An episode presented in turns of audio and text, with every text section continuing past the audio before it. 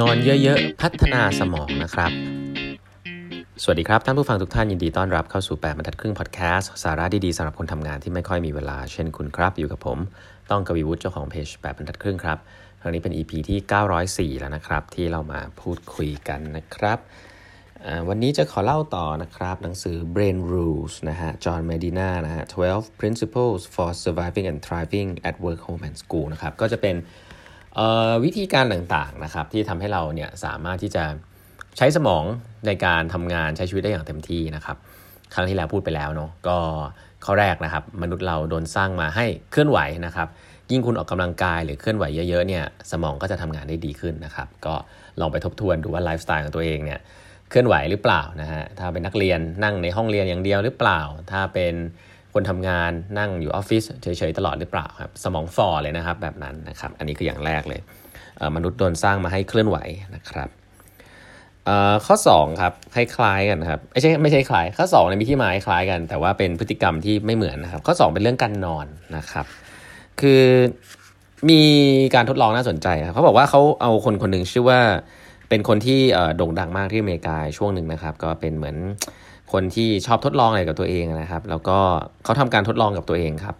ว่าจะไม่นอน 200 ชั่วโมงนะครับ ซึ่งจริงแล้วการไม่นอน 200 ชั่วโมงนี่มันเป็นไปได้ไงผมก็ไม่แน่ใจนะแต่เขาบอกว่าไม่นอน 200 ชั่วโมงแล้วเกิดอะไรขึ้นบ้างนะครับเขาบอกว่าช่วงที่ไม่นอนคนคนนี้ตอนที่ไม่นอนคนนี้ชื่อ William Dement นะครับเขาบอกว่าช่วงช่วงแรกที่ไม่คนนี้ชื่อ Peter Tripp พูดผิด Peter Tripp นะฮะ นักวิจัยชื่อ William Dement เนี่ยก็ไปไปไปสังเกตการนะครับแล้วก็บอกว่าเนี่ยช่วง 72 ชั่วโมงแรกที่ปีเตอร์ไม่นอนเนี่ยนะครับก็ไม่ได้มีอะไรครับ คือก็ง่วงนอนแล้วก็รู้สึกว่าแบบเหนื่อยจังเลยนะครับ อยากจะนอนแต่ก็ง่วงนอนก็พยายามจะดิสแทรกตัวเองด้วยรุ่นนี่นั่นเนาะทีนี้มันเกิดเหตุการณ์ครับว่าพอตั้งแต่ประมาณสัก 120 ชั่วโมงครับไม่นอน 5 วันนะครับเขาบอกมันเริ่มเกิดเหตุการณ์ว่าเห็นชัดว่าปีเตอร์เนี่ยมีสิ่งที่เกิดขึ้นคือ mental impairment ฮะ คือเริ่มพูดจาไม่รู้เรื่องครับ แล้วก็นิสัยเริ่มเปลี่ยนครับ พอผ่านไปสักประมาณหกเจ็ดวันนะครับ มันกลายเป็นว่าเขาเนี่ยกลายเป็นคนที่พูดจาไม่ดีนะครับ พารานอยนะครับ แล้วก็สมองไม่สั่งการนะครับ สมองไม่สั่งการ ก็คือสมองเหมือนกับ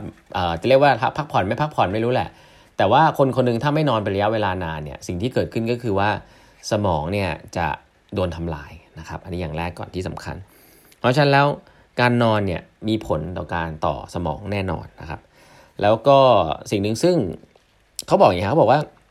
เราก็รู้อยู่นะว่าที่มาที่ไปของมนุษย์เนี่ยเมื่อก่อนเราอยู่ในโลกเป็นทุ่งหญ้าใช่ไหมเราก็ต้องล่าสัตว์ วิ่งหนีสัตว์ใช่ไหมเขาบอกว่าการนอนเนี่ยมันเป็นอะไรที่ ไม่เมคเซนเลยเชิงวิวัฒนาการครับ เพราะว่าช่วงที่เราต้องนอนเนี่ยเป็นช่วงเวลาที่เราจะโดนสัตว์ต่างๆเนี่ยมาขยุ่มเราได้ตลอดเวลานะเพราะฉะนั้นเป็นอะไรที่ไม่เมคเซนเลยในเรื่องของการวิวัฒนาการและปกป้องตัวเองนะครับ แต่ว่าทำไมเรายังต้องนอนอยู่ แสดงว่ามันมีฟังก์ชันอะไรที่สำคัญครับ อันนี้คือวิธีคิดของเขานะครับ แล้วแล้วฟังก์ชันที่สำคัญในการนอนจริง ๆ คืออะไรนะครับเขาบอกว่าคนส่วนใหญ่จะชอบคิดว่า ตอนที่เรานอนเนี่ยเราพักสมองเรานะครับเราเลิกคิดนะครับแต่จริง ๆ แล้วความคิดนั้นผิดเลยนะครับ เพราะว่าจริงๆ แล้วตอนที่เรานอนเนี่ยสมองเราเนี่ยทำงานอยู่ตลอดเวลาครับ จะมีแค่ 20%เท่านั้นเองนะครับ ที่สมองเราจะอยู่ในช่วง sleep cycle นะครับเขาบอกว่าช่วงนั้นเนี่ยเรียกว่า non REM period นะครับก็คือใช้ใช้พลังงานน้อยกว่าที่เป็นช่วงเวลาที่เราตื่น แต่นอกจากนั้นเนี่ยตอนที่ร่างกายเราหลับเนี่ยนอกจากเวลาตอน 10 20%อันนี้ 80%ที่เหลือเนี่ยร่างกายเราสมองเรายัง consume energy นะครับจากตัวเราเนี่ยเข้าไปในสมองเนี่ยคล้ายๆ กับตอนที่เราตื่นเลยครับ เพราะฉะนั้นนั่นหมายความว่ามันมีอะไรสักอย่างหนึ่งตอนที่เรานอนนะฮะที่ทำให้สมองเนี่ยมันทำงานเรื่องอะไรบางอย่างนะครับ แล้วก็ไอพลังงานเหล่านั้นแหละนะครับทำให้สมองมันทำงานครับตอนที่เรานอน เพราะฉะนั้นเวลาคุณบอกว่าคุณพักผ่อนสมองตอนนอนจริงอาจจะไม่ใช่ซะทีเดียว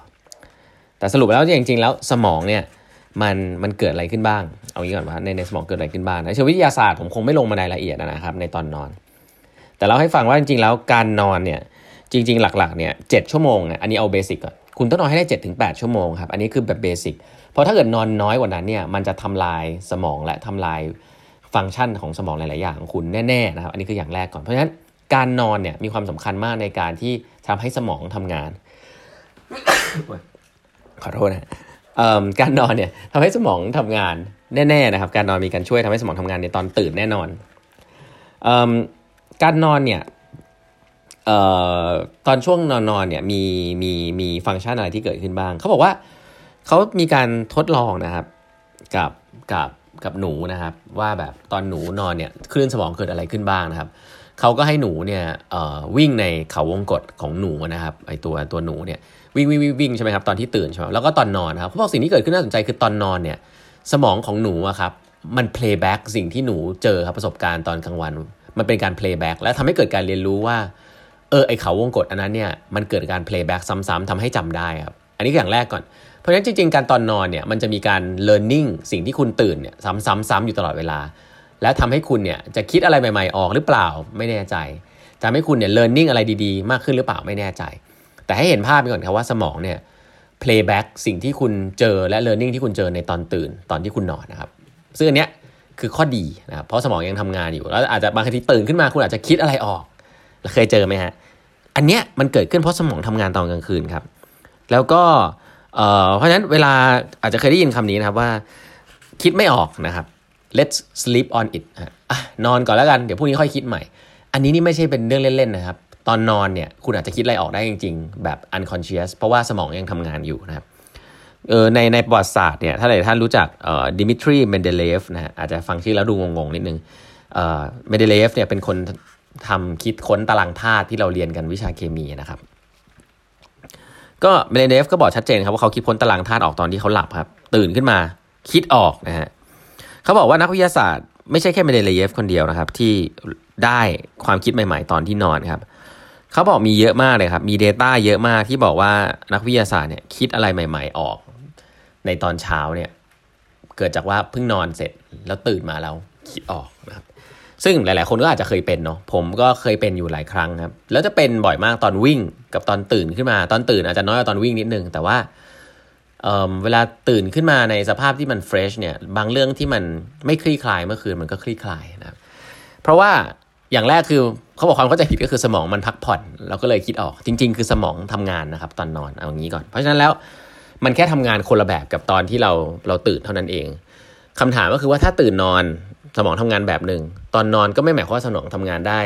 น้อยกว่านะครับก็เป็นการทำงานอีกรูปแบบหนึ่ง อย่างที่บอกเป็นการแบบเหมือนกับ playback อันนี้คือแบบแบบอธิบายแบบเข้าใจง่ายๆเนาะ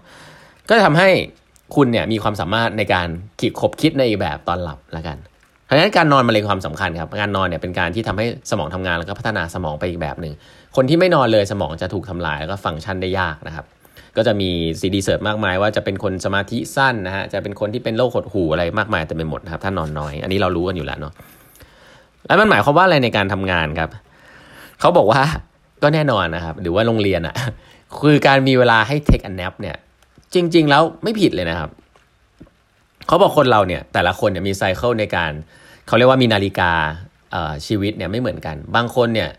เขาบอกคน 20%เนี่ยจะชอบตื่นเช้าตรู่มากๆนะครับ คนอีก 20%เนี่ยจะชอบตื่นสายมากๆนะครับ คนส่วนใหญ่จะอยู่ตรงกลางนะครับ ทีเนี้ยแต่ละคนไม่เหมือนกันละ แต่ที่น่าสนใจก็คือว่าเวลาคนง่วงครับข้อสิ่งที่ดีที่สุดเวลาตอนง่วงเนี่ยคือต้องนอนครับ ไม่ใช่ฝืนมัน เขาบอกอันเนี้ยเป็นสิ่งหนึ่งซึ่งอุตสาหกรรมกาแฟเนี่ยมาทำร้ายสิ่งนี้มาก คือตอนนอนเราไม่ให้นอนนะฮะมันก็เลยทำให้ฟังก์ชันของสมองเนี่ยไปได้ไม่สุดครับ จริง ๆ ตอนง่วงนอนเนี่ยควรจะนอน facility ในการนอน ก็อาจจะควรจะมีนะคืออันนี้บอกไว้ เพราะฉะนั้นแล้ว ถ้าคุณทำที่ทำงานก็จะมี nap zoneหรือเปล่าไม่แน่ใจนะครับเรียนหนังสือนะฮะมีแนปไทม์หรือเปล่าไม่แน่ใจ แล้วก็การที่คุณ sleep on it นะครับคิดอะไรไม่ออกแล้วไปนอนเนี่ยมันเป็นการช่วยให้คุณช่วยคิดออกอีกทางหนึ่งด้วยนะครับ เพราะฉะนั้นการนอนสำคัญมากๆนะครับในการที่ทำให้สมองทำงานครับ วันนี้เวลาหมดแล้วนะครับ ฝากกด subscribe แบบพันครึ่ง podcast ด้วยนะฮะแล้วพบกันใหม่พรุ่งนี้นะครับ สวัสดีครับ